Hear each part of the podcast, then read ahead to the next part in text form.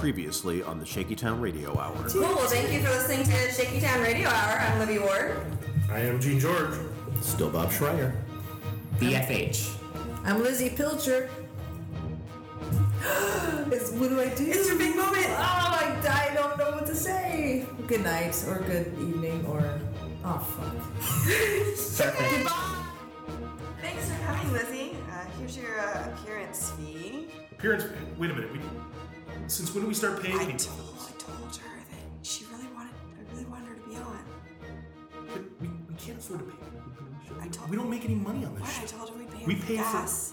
We pay for the show out of our own pockets. Guys, I just got a cease and desist text from LMNO. Apparently we have to pay if we mention James Van Der Beek. There's no money for this. We can't pay for this. I'm leaving. What?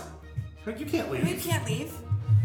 You owe us $50. Yeah. How would you?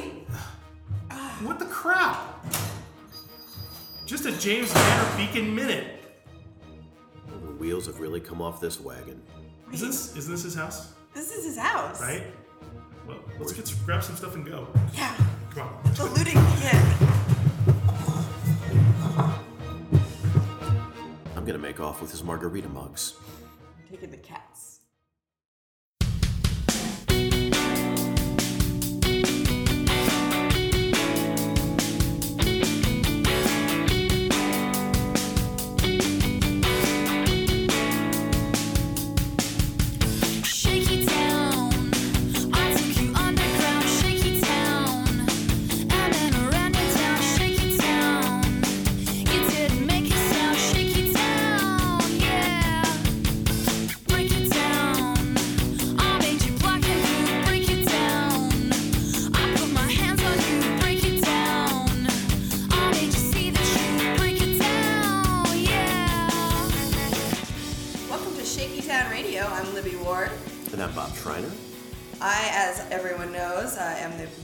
Sneaky Varmint, one of the co-producers at Act Recordingly.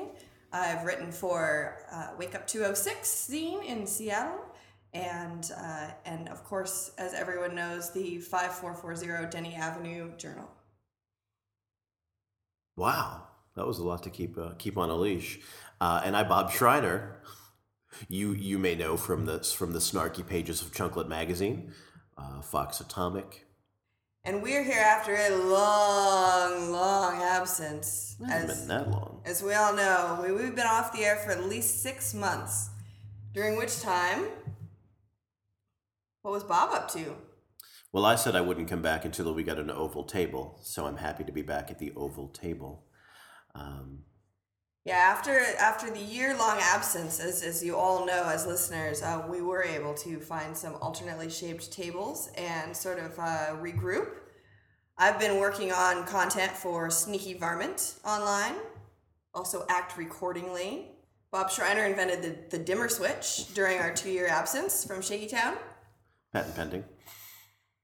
Homes all over the country are going to be so much happier to not have to deal with either brightness or darkness. So much in between. I just wanted to help the scourge of central lighting that America suffers. I finished the pilot for Mafia Heaven, which is headed into production. So luckily, after being gone for 4 years from Shaky Town Radio, we're going to finally get to see my pilot produced. Oh, that's exciting. Yeah.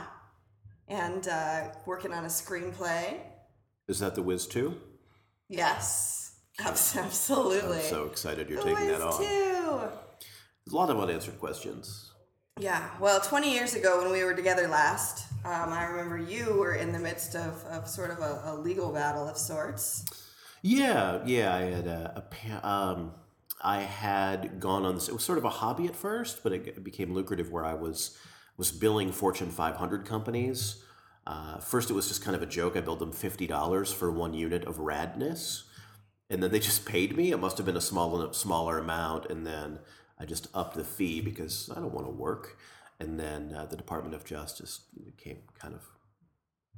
counseled me on that being fraudulent, so I had to sort of work out some payment arrangements with that. But we're good now, and I can use the internet in a public library. Gosh, Bob Schreier, you're a real legal tiger.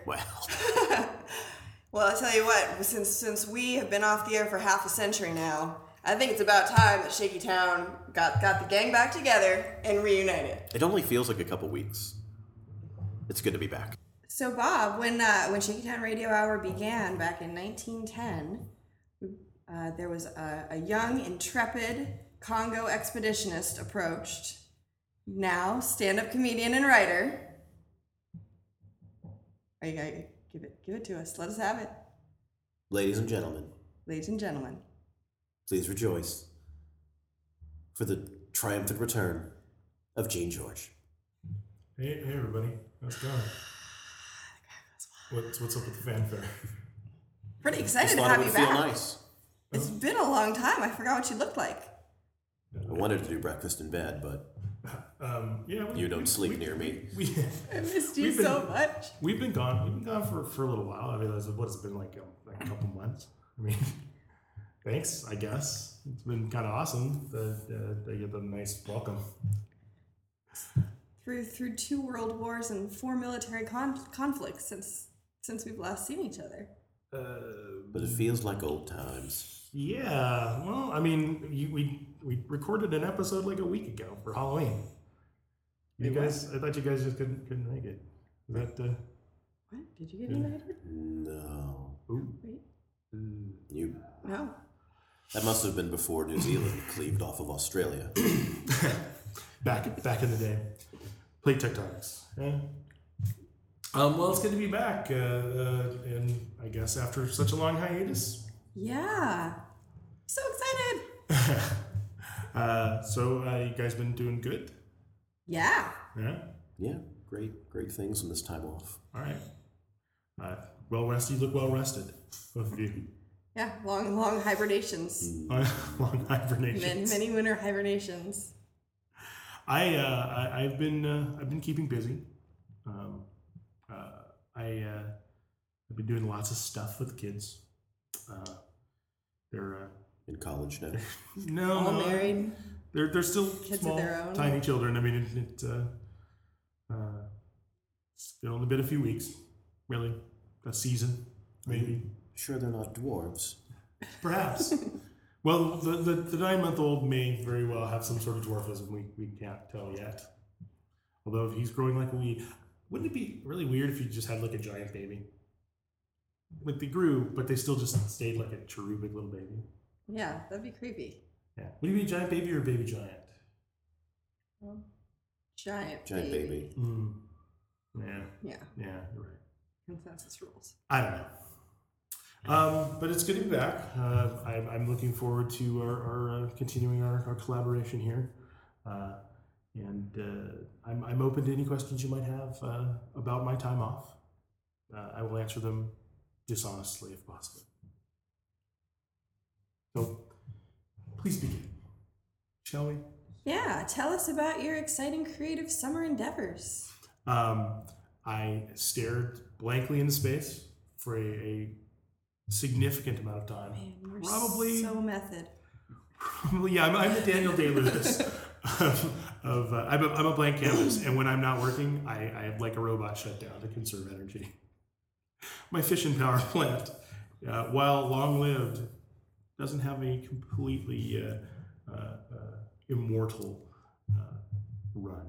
So mostly, I just worked and stared off into space. And weep silently to myself in my few off hours. I kind of like some sort of sweatshop worker and working for a sneaker manufacturer.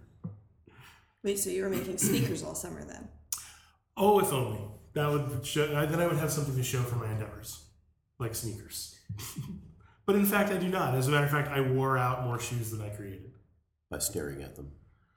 Just entropy. Just burn cosmic rays right through them with that cosmic careless gaze. Just scraping the outer layer constantly, sleeting radiation from the background noise of the universe.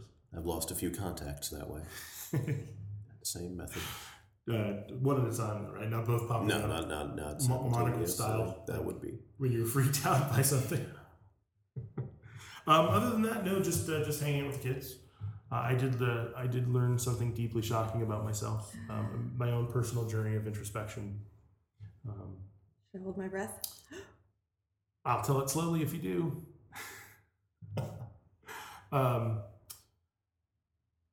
Now I'm going to really tell it slowly because you hold your breath. No, I realized that I've been hearing a song, a very popular and one of my favorite songs, incorrectly for 30 years, that I did not know the lines to the music. The Smiths' How Soon Is Now. No, I'm not done with the story. So, oh, no. Yeah. Hold on. That's just the preface. No, that's just the preface. No, I seriously, and I was totally shocked. And so the line is, I'm the sun in the air of shyness that is criminally vulgar. I thought it was sun, like the sun that shines in the sky, and the air, like you breathe. It's S-O-N and H-E-I-R, so homophones, not something that entered my mind when I was listening to this song for 30 years. 30 years. Wait, did this revelation just like leap to mind, or yes. Did you get your hands on some liner notes? No, well, I checked it. I checked my work afterwards, but in context, it seemed absolutely appropriate, and I was 100% sure that I was right. When I had the revelation, it was only just confirmation. It was like, Einstein's theory of relativity. Somebody actually did the work to confirm that everything, general relativity works the way it does. But Einstein sprang fully formed into his head. He knew it was right. Yeah. So ultimately, this hiatus has been highly fruitful for you. Absolutely. And you got to meet Einstein. Yeah. Well, having been dead for years, the meeting didn't go as well as I would have expected, but or as well as I would have liked, but it went as well as I expected. Sure. So I sometimes go to the grave of Don Knotts for advice. The incredible Mr. Lincoln. I always come away happy. So, well, because worst case, you could realize I'm still alive. Don Knotts, not so much. I just happened to have walked over Milton Berle's star for the first time a couple weeks ago and realized that despite what everyone says, it's the same size as everyone else's star. I think there's some shenanigans going on in Hollywood. I had never heard that rumor that his star was bigger. That his star was bigger? He'll tell you. It was much bigger. He'll show you. He'll show you how big his star is. Right. So anyway, yeah, so that was really a deep and meaningful personal journey of self-discovery. But now I'm ready to do something that's horrible. So let's. Yeah! I am the sun, and nothing in particular. You shut your mouth. How can you say I go about things the wrong way? I am human and I need to be loved like everybody else. My name is Lizzie Pilcher, and when I'm not shopping for futons, I'm listening to the Shaky Town Radio Hour. So we have a very special guest with us today on our bicentennial reunion. Yes, I'm excited. Today we'll be talking with Abe Brookshire, who's starring in The Man, the Lamp, and the 2-for-1 special. Very exciting. We got a lot to talk about. We have a lot of business to work on. I don't know what we're going to do about Brody. Stormed out of his own house. Yeah. Well, but at least he left, and we can come back and use it. So, well, I think we need to. We really need to have a if we're going to start this from scratch, the tabula rasa, the clean slate, as it will. I think we need to have a bit of a confession for our listeners. The shake and etch a sketch. Shake the etch a sketch. Yeah. To dangle the yarn, to drive the tow truck into the hot tub. You drive the tow truck. Yeah, we really need to separate the mayonnaise. Is what I'm saying. We can't really keep up the charade. We need to find a. Can we continue the costume ball? I don't think we can. I think we're done. We're done shaving the ice sculpture here.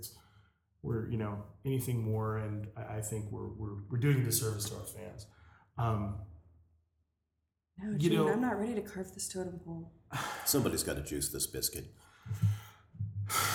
Well, I didn't want it to be me, but I think it's time. I can't look. It's it's Brody. We keep referring to Brody Foster Hubbard as our co-host, and really he's a kind of an Alan Smithy, a construct, a Remington Steele, if you will. A faux load-bearing wall. Yeah. The character, I mean, admittedly, it's gone on for long enough that the character Brody Foster Hubbard has really entered the public consciousness, as an entity. So I feel kind of almost, I feel bad to kind of break everyone's, concentration or what am I looking for? The phrase, the mon jeu. Construct. Yeah, it's just. Yeah. He's a Heeley tennis shoe skate. He is. That's exactly. You hit the nail on the head, so as usual. He was such an integral part of the show, but really a straw man. The writing was terrible for the character, but luckily we had a great actor, Abe Brookshire from where's he from in England? Dorking. He's back in Dorking. I don't know how we're going to replace him, but I think what we should do is we should get on the Shaky Town Radio satellite phone, and we should do a direct hookup and see if we can't convince Abe to come back. Yeah, get him. I heard rumors that for some reason he was deported. When I called the Immigration and Customs Service, they literally wouldn't talk to me about it. I thought he wasn't allowed to leave England after that mascot theft shenanigan. In the months since the show last aired, I lost track of what was going on with it. I was on the journey of introspection, so. But I think that's the only thing we can do is to try and recapture the greatness of that character, despite being a fictional construct. Brody was an important part of the show, so we need to find a Brody. And why not go for the Brodiest of the Brodies? Anything else would be just a pale imitation, in my opinion, my humble opinion. I don't know. Can we convince him? Do you think he can be swayed? We need to talk to him. You know what? I'm not going to hold out hope, but I will. That's just me. I'm being an optimist here. All right, on the satellite phone now, we are ringing to Dorking, England.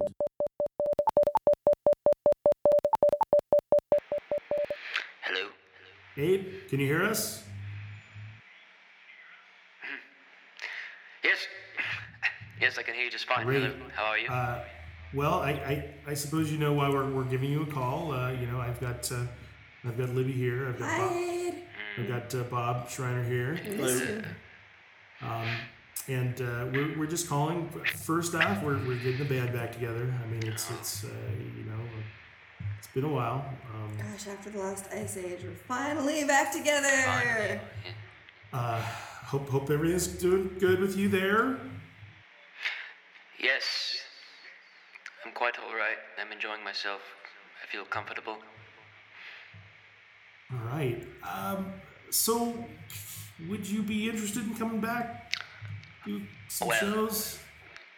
First off, what you must understand is this is not on account of myself being interested.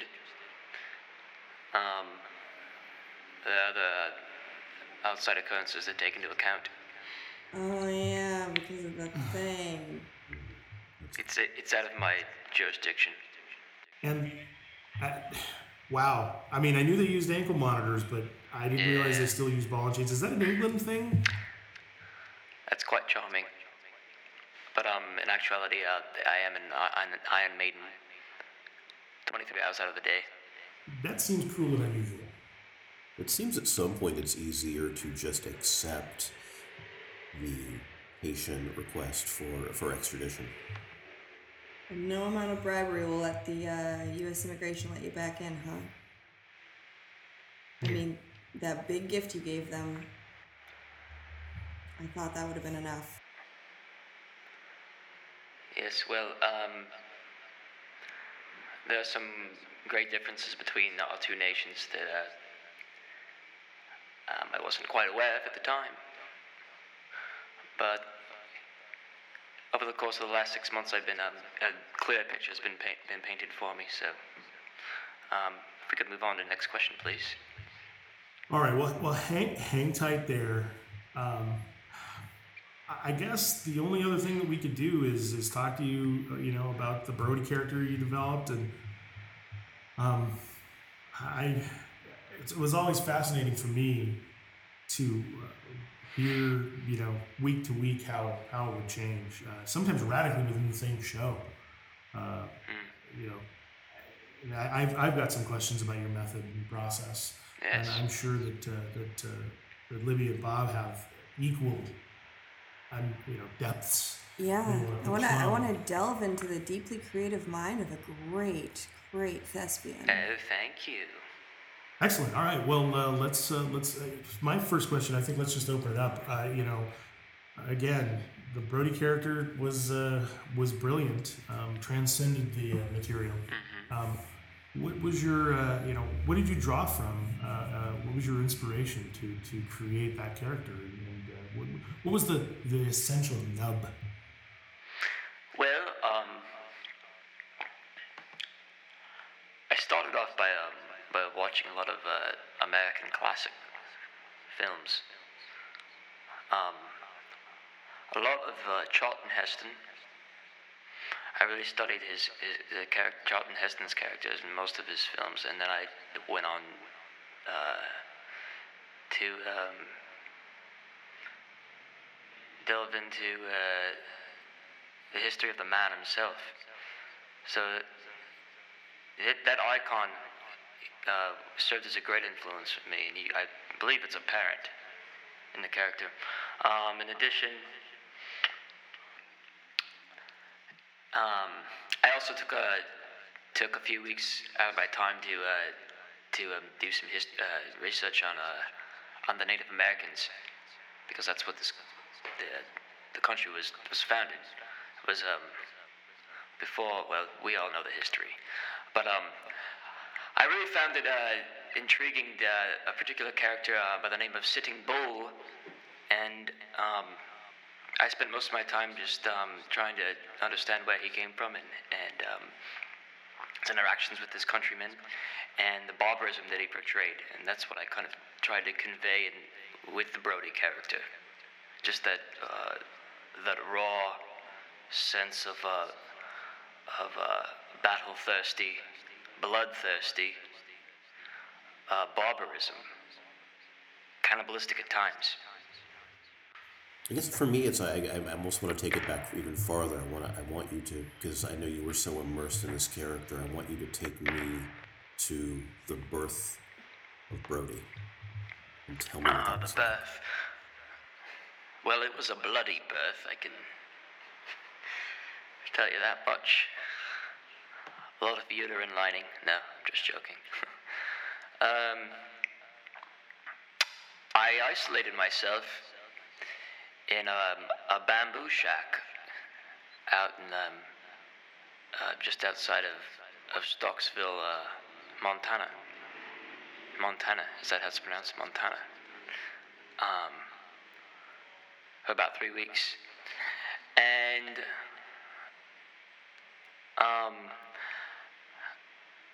I listened to records, Neil Diamond mostly. And I thought that the contrast between, you know, what I was putting into my ears and then what I'd been learning throughout watching the Charlton Heston films and reading about Sitting Bull would kind of, you know, create a good level-headed approach for this character before coming into the studio. And it served well. It did, I think.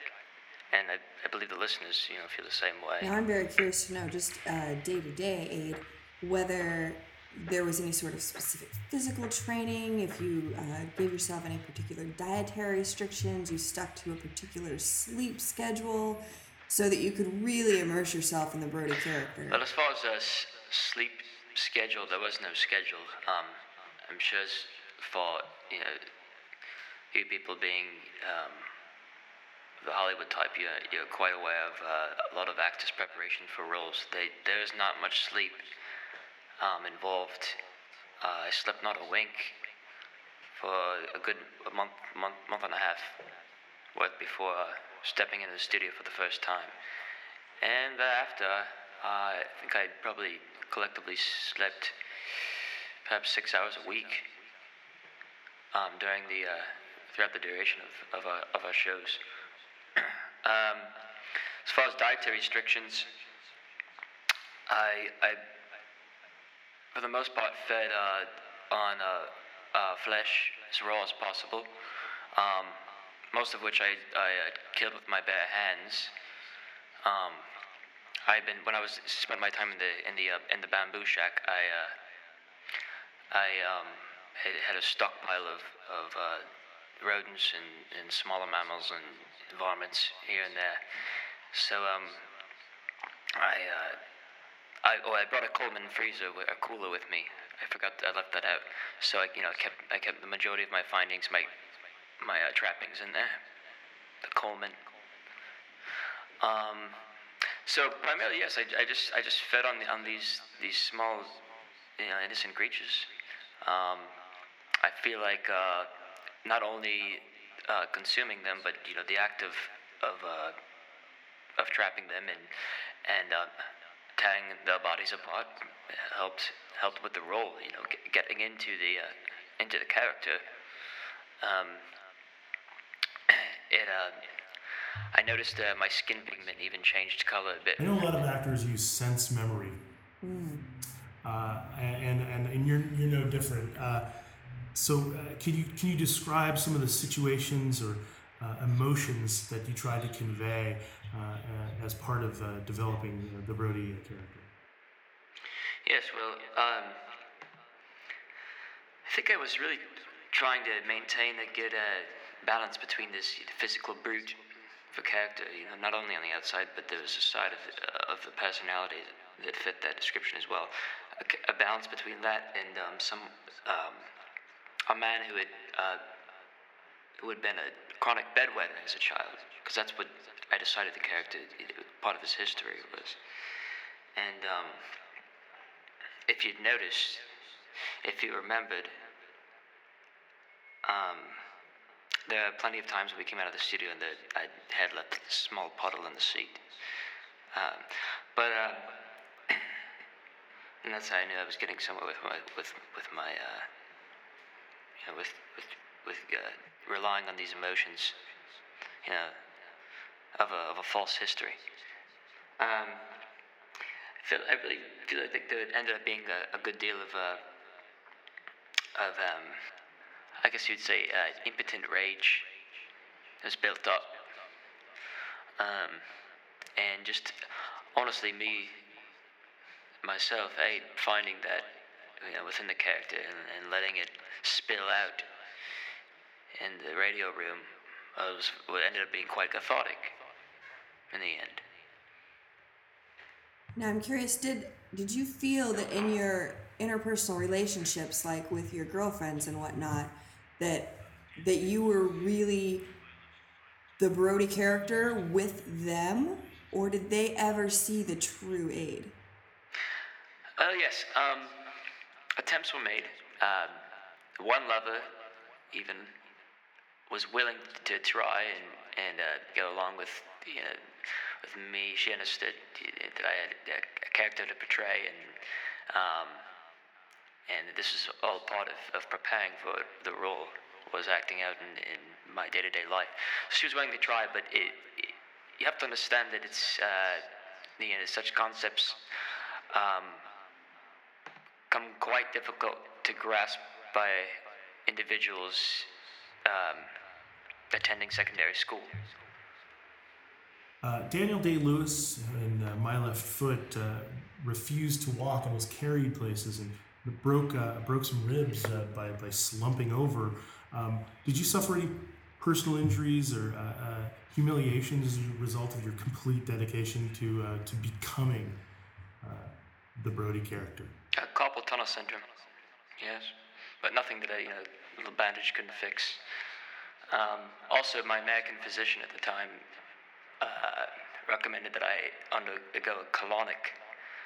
I'm not sure if that was in any relation, had any relation to the character, but we went ahead and did that. And on that note, did you suffer any mental or emotional injuries that you feel have really damaged your psyche? Gosh, forever.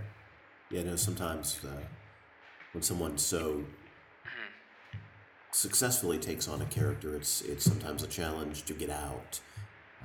Vivien Leigh, for example, was said to have had a difficult time showering for the rest of her life after the shower scene from Psycho. So I'm just wondering, for you, is it possible to make a vegan cookie and not just feel terror? Tell me what it was like to kind of escape from Brody. Well, if I was damaged from anything, it would be from having to put on this stupid accent for so long. I'm Brody Foster Hubbard. I like apple pie and baseball. No, I'm just joking. Damaged? No, I don't think so. If anything, probably strengthened. Irish blood, English heart. That's what I'm made of. I don't think I walked out of this experiment with any battle scars, really. No emotional battle scars.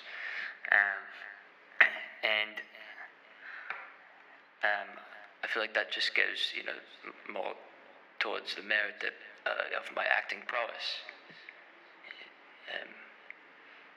I would hope no fans would expect anything less. And by the way, Bob, I think you meant you mislead there. That's a terrible pun. Janet, I believe is the actress from Psycho. I think Vivien Leigh had a really hard time showering after Gone with the Wind. Yeah, Janet Leigh. Yeah, I always do that. Right. Yeah, I think Vivien Leigh had a hard time making dresses out of curtains. Sorry, we digress. Both fantastic actresses, both very impressive. Right. And we want to know, Abe, did you have a hard time showering or making dresses out of curtains? Or showering with Vivien Leigh. Or Janet Leigh. or Sir Laurence Olivier, who was married to Vivien Leigh. Oh, well, what is it? I'm European. We don't shower anyway. Is that right? Oh no, is it we don't floss our teeth? I believe that's what it is. The only other question I really have is, have you told Brody's wife yet? Well, I have two answers for you. A, I think she already knew, and B, I don't think she minded. Thank you, Aid.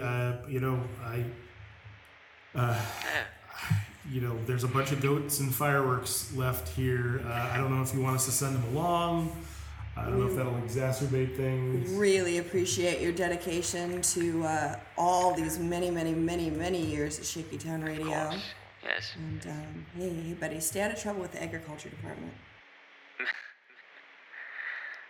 All right, thank you guys. Thank you for calling me and shaking me out of my slumber. You'll be missed. Godspeed. Cheerio. You can find us on the internet at shakytownradio.com. You can Twitter us at @shakytownradio. You can like us on Facebook at our Facebook page, facebook.com/shakytownradio. Send us an email at shakytownradio@gmail.com or call us on the Shaky Town Radio hotline at 626-66-SHAKE. That's 667-4253. That's the same number. This is Jane Espenson. If your town is shaky and has a radio, you're going to want to listen to Shaky Town Radio Hour. All right. We're going to take a moment to speak with Shaky Town co-creator and producer. The namesake of the Brody character. Yes.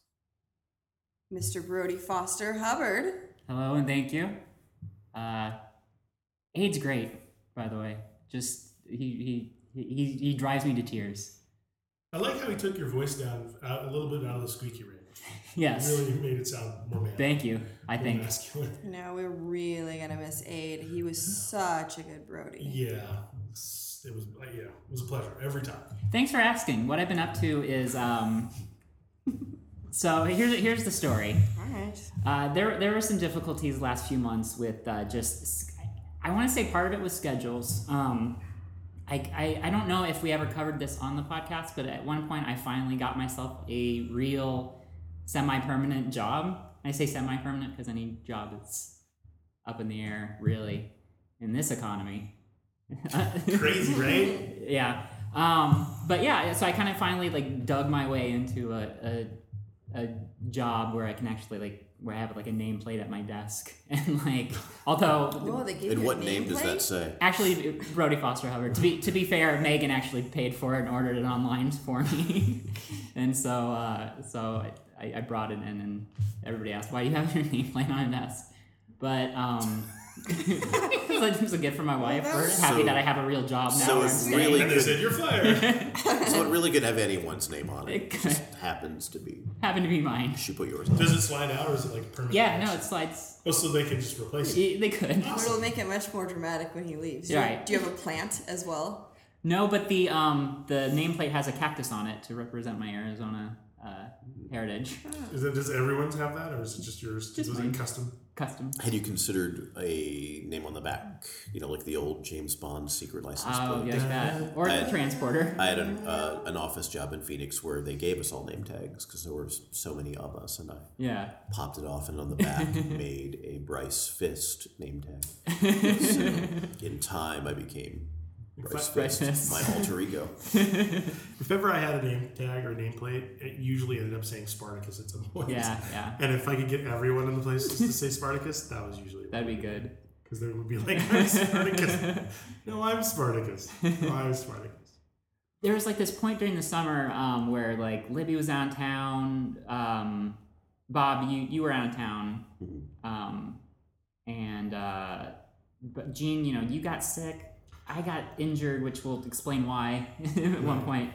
Well, I got sick, and I also got promoted. Yeah. So you've been doing good as well, work-wise. You can't. The eye. If you can't see the eye roll, if you can't hear the eye roll that is on audio, then you don't have your audio turned up enough. Did they gold leaf your nameplate for you? They did gold leaf my nameplate. My nameplate at work has in that I put on there myself, printed out and taped on, is the humongous, the Lord humongous, the warrior of the wasteland. The warrior of the wasteland? Yeah. Excellent. The Ayatollah of rock and roll. There's a little too much. There was a little too much for my nameplate. I didn't use a small enough font. I wanted people to be able to read it when they walk by. Right. So I could have done it in like 8-point font, but no one would read it. Yeah. I almost forgot I was out of town, but I was out of town twice. Yeah, because you were you referred at the top of the show to the pilot, and you were dealing with that. Wait, I was out of town 3 times. Yeah, I went to Las Vegas to do some work on the pilot. Yeah, and I went to Chicago to play at Second City in Chicago, and then I went to Seattle to pick up my '74 Beetle. Yeah, and swung by my brother's wedding. You talked about Paul McCartney. Yes. Paul McCartney. Yeah, I threw him in the back seat of my Volkswagen, Paul McCartney. Fucking well, stop singing Obladi. And he was my date to my brother's wedding in the Sierra Nevadas. As pre-told in the Beatles song, when I am 74. Yeah, exactly. Right. It's the same as when I'm 64, except with more incontinence referred to in the lyrics. Yeah. And I also start pissing my pants. Dude. Whenever I see Paul McCartney, I just wondered if he ever sang "Hey Jude" to Heather Mills' leg. No. So now the prosthetic community is tuned out. We apologize if you are still with us. Thank you. Bob, did Bob's stump speech offend them? I said leg. Now, the way I got the job I have now was I was particularly helpful during the show, and the show covered MMA. And I think we talked about that at points during the podcast, like, yeah, I'm working on an MMA show. And MMA, for those of you who may not be aware of it, it's mixed martial arts. Right? It's homoerotic wrestling. What it is a hybrid of striking, grappling, takedowns, you know, based mainly Brazilian Jiu-Jitsu, Muay Thai, which is the Thai style of kickboxing, but there's definitely American kickboxers. In an octagon. Yeah, it's in an octagon. Which I just learned this week. Yeah, yeah. You just learned that an octagon exists? She just learned what an octagon is. She just learned what an octagon is. Yeah. I've been only dealing with decagons and higher. Next week, Libby, we'll explore the rhombus. And I, for like a year when I was working on the west side of Los Angeles, I would drive by a Krav Maga place. That's an Israeli fighting form, self-defense form, actually. It's Israeli. Ass kicking is really. Yeah, and I drove by West Side Boxing Club and. Also, just my father was a Kempo brown belt and was in tournaments when I was really young and before I was born. So I've always had an awareness of martial arts, and I did it for a couple of years when I was a kid. And I wanted to do, I wanted to get back into something, some sort of form of exercise, fitness. I also was interested in self-defense, and also because of ways in which I am screwed up mentally. I thought that it might be good to fight and kind of test myself as a man, I guess. And so this is legit, I'm not joking, like I decided to pursue MMA. So that was going on during some of the production of Shaky Town Radio. And I'm actually, I also honestly wanted to write about the experience, and I wanted to have something to present about what happens when a guy like me gets into that. It lasted a couple months before I got injured. I hadn't even gotten to the fighting part yet. I was just training. And just training the grappling part of it. I hadn't even gotten to the striking really yet.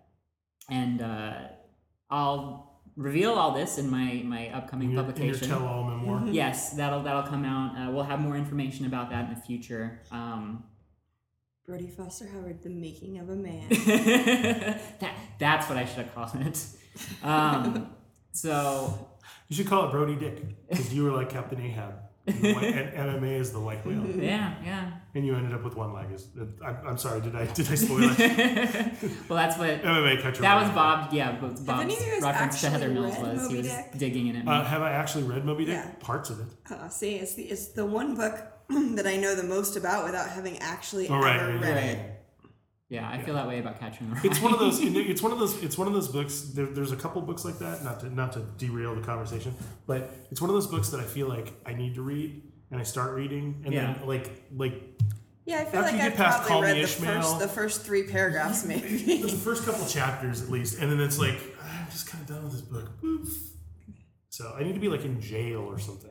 Yeah. In order to read that. Yeah, well, next time you get incarcerated, I'll bring it to you. Thank you, Bob. You've seen the business end of the side of bars. What do you? Yeah, think? Yeah, I've been the you're no stranger to guest of a few municipal sleepovers as well as some in the county. And when I was 18 or 19, when I had taken a Ronald McDonald statue and claimed to the media to be part of a larger vegetarian terrorist syndicate. I was invited to stay over in the county jail for a little bit. And one of my contributions to the Maricopa County Sheriff's Office jail library was a number of Henry Miller and Charles Bukowski books that I would, so I was on a little work furlough program where I would go to work and sleep at jail. Yeah.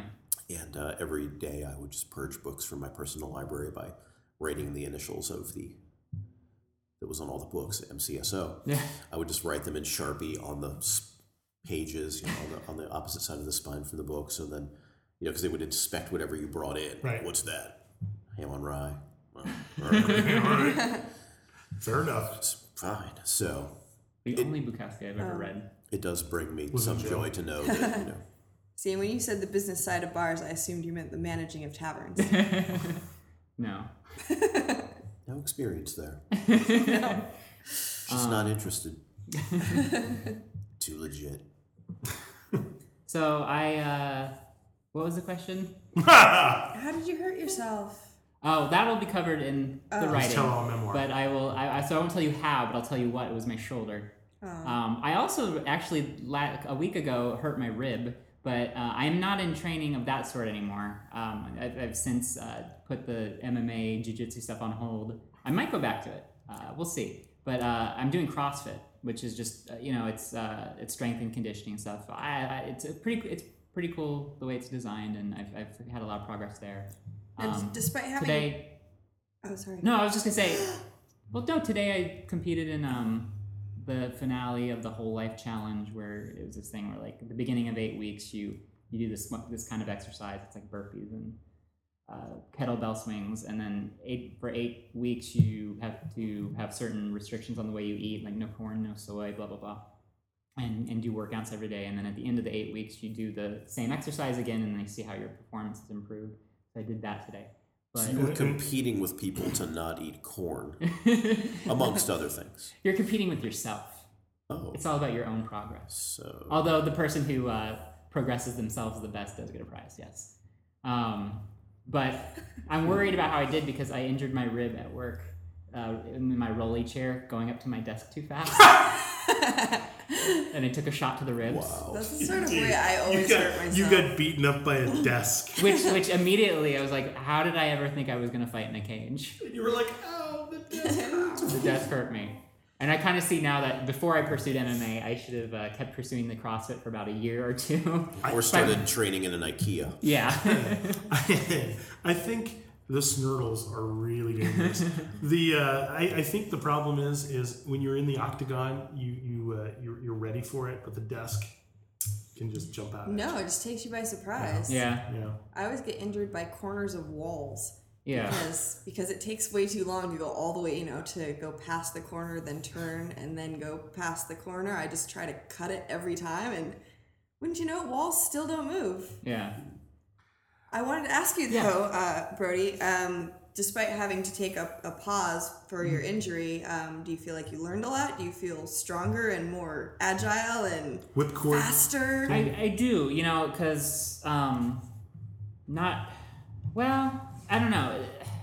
There was other stuff going on while I was doing that. I mean, there was the podcast was kind of put on hold. I was pouring myself into trying to pursue this sport and trying to keep writing about it and stuff. Mm-hmm. And I fought really hard to get the job that I have now. I kind of had to campaign for it, right? For reasons that are nobody's fault. It's just I now do. Quality control for a production company, and because of work I did on this MMA show and meeting the right people and kind of them finding out about what I could do, got that, but I kind of had to be like, hey, I kind of campaigned for it. That was good, and I got it, but it wore me out, and so it's like, okay, and now I'm... You were working long hours. Working long hours at the job, trying to recover from the injury, which I'm about done now with that. Although now my rib hurts. Goddamn desks. And also just kind of trying to spend quality time with my wife. Yeah. With which I just a few years into a marriage, it's really easy to get lazy. So it's like I'm gonna make a concerted effort to be the best kind of spouse I can be. I know a lot of people right now getting divorced, and it's really disheartening. And it's kind of I've been through that once before in my life, and I was really young. I'm older now, wiser, and I can do it better now. Yeah. So I excelled in other ways. Oh wow, I'm in the middle class now. I'm being regularly paid, and I don't have to scrounge for work for a while. And so that was good. And then spending more quality time with Megan was awesome. Yeah. And then, but it wasn't really until I got involved with the CrossFit that I was I can actually be physical and lift weights and do things, and so I don't have to just accept that I was never an athlete, so I can't do anything with my body. Blah. No, I can prolong my miserable existence by a couple of years, and so I'm trying to stay fit and stuff. So that's actually kind of become a passion of mine now. Yeah, that's outstanding. Yeah, congratulations. Thank you. Yeah. Thank you. I hope to run a 400-meter. In less than 90 seconds. That's what I'm working on now. I hate the 400. That's 1,200 feet for those of you who aren't socialists. for those who aren't here to ask, and I know are curious, you have since gone back to the desk. Right? Yes. You tell me where that desk is. He shivved the desk. Well, it has my name on it, so See, that's the problem, man. Yeah, it was hubris. Yeah, it was hubris. Maybe you need to have that desk's name on you, and then carve your name on the desk. Yeah. Wait, carve the desk's name on yourself. And I want to make clear. Get it? I do want to make clear. Like, I have no illusions that like I'm a tough guy. Like, my whole experiment with this was like, what happens when somebody like me pursues something like that? And like, I'm glad though that I found, in the meantime, like, oh well, I can do this strength and conditioning stuff and get a little, get stronger and have more stamina. Well, it sounds like going for it. I've always find like a happy middle ground that you enjoy. Yeah, yeah. I watched some MMA stuff. I've watched a couple fights. I can't say that I'm a huge fan or anything, but when I was out on one of my excursions, a lot of my friends that I was with, they're really into it. So one of the big fights was on, and we watched some of it. And I just wondered how I would do in a situation like that, because the palpable waves of embarrassment and laughter that would come off of me as grown men tried to grapple me and shove their face in my crotch, I might actually be able to physically repel people with just the amount of like contempt, because it seems very homoerotic, with interspersed with periods of guys beating on each other. It's like they hit each other, then they hug for a while, then they hit each other, and they hug for a little while longer, and then eventually it turns into just kind of like a hug. So it's kind of like a weird mating dance. Yeah. I don't know, but I mean, I talked even with y'all while this was going on, because Libby, you have done Muay Thai. Bob and Gene, you both said that you had some experience with boxing as teenagers. Oh, I used to do martial arts when I was a kid. Yeah. Yeah. And Bob, I remember that right? Mm-hmm. There's I used to box. Yeah, yeah. So, but I never had that. I had like the 2 years when I was a kid. So I wanted to try it. Sure. So all that is to say, having kind of straightened things out in my life now, where I feel I'll write more about the mental anguish you'll see that in the publication. I referred to it once on the podcast where we were coming off a break, and you just heard me say, "I think I'm about to have a nervous breakdown," and then Gene changed the subject. That's my job. That's what I'm here for. My head really hurts. If I don't find a way on it here. And then you found a month off. Yes, I did. With two more to follow. Yes. That's right. But I don't know. I'm interested in getting back into the swing of things with the show. Mm-hmm. I mean, Gina and I have been doing it for 2 years. 47 years. Yeah. And Libby, the additions of Libby and Bob, bringing in, their awesome presence to it. I thought you were going to say fresh blood, because then I would be like, make a joke like, I'm going to bleed you. Is that what these leeches are about? Yes. Leave the leeches on. I was concerned when we first arrived. Don't touch the leeches. But now it's just starting to feel euphoric. Oh, that's right. Yeah. I kind of like being, I mean, there's a lot of leeches. No, I was like, I could get used to being on this mic. And on the microphone? Yes. I've done all this behind the scenes stuff, but maybe it's time for Brody Foster Hubbard to be Brody Foster Hubbard. Or maybe it's time to break. It's a bold move, but if aid were available, we wouldn't let you do it. Yeah, I'll tell you what, We'll talk about it. We'll it would make sense in the pattern of my thrill-seeking behaviors. I've been a musician. That's true. Mm-hmm. I've been a jiu-jitsu fighter, kind of. Desk fighter. You flew with RAF. Veteran of the desk war. Perhaps podcast host is something I should be pursuing for 2013. Yeah. There's also spelunking. Okay. Yes. We need to talk to some other people, right. But you're shortlisted. We'll call you. If you've ever experienced the joy of a successful dovetail joint. Yeah. But that is pleasurable. All right. If you've ever made a dresser for the one you love. Dados are fun. Yeah. Anyway. Things on the horizon. Let's start with you, Libby. What do you have on the horizon? I'm working on a feature film that's top secret, but it's exciting. Cool. And, top secret? Didn't they do that, Val Kilmer? Yeah, that's the working title. And Unemployed Ninja, which you guys know is coming out as a graphic novel, but I also am chatting with some animation companies about... I have one of those stickers on the floor of my car right now. Yay! About animating it for real. And I'm working with Act Recordingly on YouTube to start producing some more fun sketch content. We put out an animal-style video and have a new one coming out hopefully in like 10-ish days. That's a little bit my brainchild, but I had some awesome collaborators on it. And always content on sneakyvarmint.com. Cool. Yeah, so that's what's going on with me. Bob Schreier, you have any dates coming up? No, I for those who don't know me intimately, I've recently ended a relationship of employment with someone, and I'm on vacation. And cool. Are you on vacation or are you on staycation? I don't go to puns. Is it a pun or is that a portmanteau? I don't know. Ask Katie. Damn, I need a drummer. But yeah, so I was just in a job that took too much of my time, so I'm sort of not in that anymore. So it's sort of recalibrating, and I've been writing a ton, and would be doing stand up a lot more in the days to come.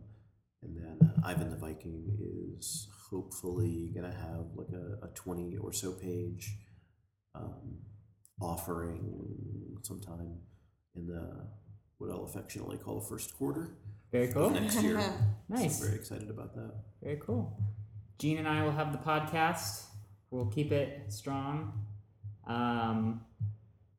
Try to get on a somewhat of a regular schedule, but just stay tuned to the normal places, shakytownradio.com, at shakytownradio on Twitter, in your night skies, look to the stars. Look within yourselves is what I want to say. I think that's important. Shakytown lives within all of us. Yes.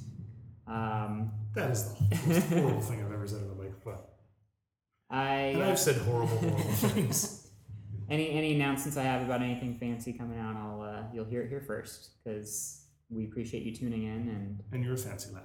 Yeah. Fancy lad. And we have a fancy audience, so they'll know first. Anything else we want to say? I voted Libertarian. Of course you did. Of course you did. I committed voter fraud. Yes. Yes. Of course you did. I voted on the Washington state ballot, and now gay marriage and marijuana are legal in Washington. So if you want to get high and gay married, go to Washington. That's all thanks to Libby. All thanks to me. It was there was one deciding vote. Yeah, I'm pretty sure my vote actually probably hasn't even been counted because I voted absentee. And of course, I decided not to seek re-election this cycle. So I'm back on the civilian payroll. No, I mean, I'm back in the private sector. On the civilian payroll? I'm back in the private sector. What will happen next week? Or what will happen on the next episode of Shaky Town Radio? I don't know. Neither do I. I just am the guy who edits the thing. Right. Well, hopefully we'll have a better road. Something will be fine. I mean, Sandy Duncan, that turned out all right. We're going to talk to some people. We got some people. You're on the short list. It's okay. Yeah. Trying to think of other shows where they did. I know a guy. Yeah. What? Any like Sandy Duncan situation. I'm trying to think of what other shows had Sandy Duncan situation. What? The one with one eye. Step by Step did okay without that guy after he got arrested for... That's too dark. I don't want to talk about that. Well, yeah, you started. I know. You were just begging to get replaced by Rory Culkin. Well, are you talking about Dick York, Dick Sargent, Village thing? Oh, there's that too. Mm. Oh. Choose your Darren. Yeah. First Dick York, then Dick Sargent. First Dick York, then Dick Sargent. Just remember, if you have to keep it straight. It's not at all really well. Very slight tangent since Larry Hagman was on I Dream of Jeannie. There's a great pilot that never got made, and I don't know why, but it was Larry Hagman's first like on-camera work was in a pilot called Where's Everett, where a young New York executive finds an invisible baby. So from there it goes. Yeah, why didn't that ever get made?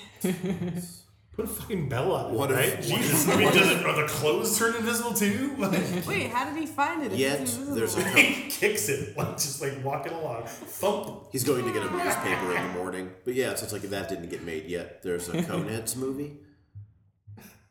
Well, come on, culture. Well, but there's also 30 years, 20 years separating, 30 years separating Coneheads from later announcers. Yeah. We should talk about Saturday Night Live movies at some point. Hello, this is Adam Brooks, and when I'm not practicing my British accent, I'm listening to Shaky Town Radio Hour. Earlier you heard a Smith song called How Soon Is Now, but you heard the version by the Meat Men that's available on the tribute album The World Won't Listen. And the song you heard at the beginning of the show and you'll hear at the end of the show, I have to give a special thanks to the band I Heart Hiroshima. I love the song. It's called Shaky Town, and I've been wanting to use it on the show since before the show was even on the podcast air. Thank you guys so much for letting us use the song. And I believe the letter actually said that we were given permission to play it until the wheels come off. So that's what we'll continue to do. Thank you so much. This has been a heavily edited episode of the Shaky Town Radio Hour. I want to thank my co-star from Well of the Beast, Adam Brooks. He is in the movie Millennium Bug as well, and you can check him out. Is that another bug that's 1,000 years old? You'll just have to watch the movie and find out. Or look on the internet. Will that affect my computer? You're getting close. You're getting closer to the plot. So we'll see you next time. Until then, I'm Brody Foster Hubbard. Only if we can't find a replacement. I'm Gene George. I'm Bob Schreier. I'm Libby Ward. Thanks for joining us on Shaky Town Radio. It's been like a million years, right? It's been like a million years. Since snakes have legs.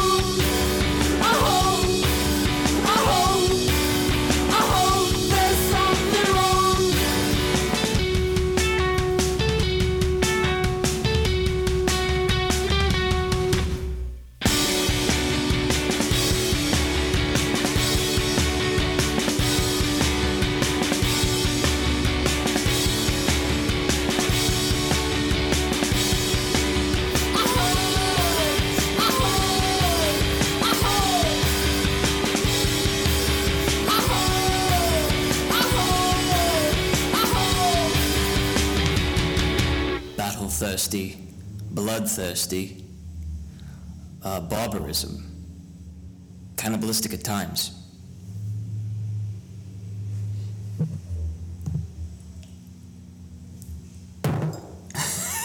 This is fucking nonsense. Sorry, but it might be funny.